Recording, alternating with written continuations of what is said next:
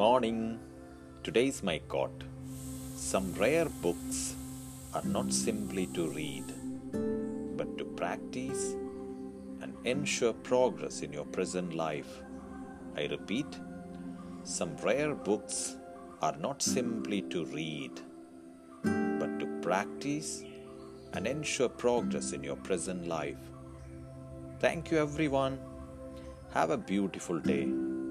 ചില അപൂർവ പുസ്തകങ്ങൾ വായിക്കാൻ മാത്രമല്ല നിങ്ങളുടെ ഇന്നത്തെ ജീവിതത്തിൽ പരിശീലനം നേടാനും പുരോഗതി ഉറപ്പാക്കാനുമാണ്.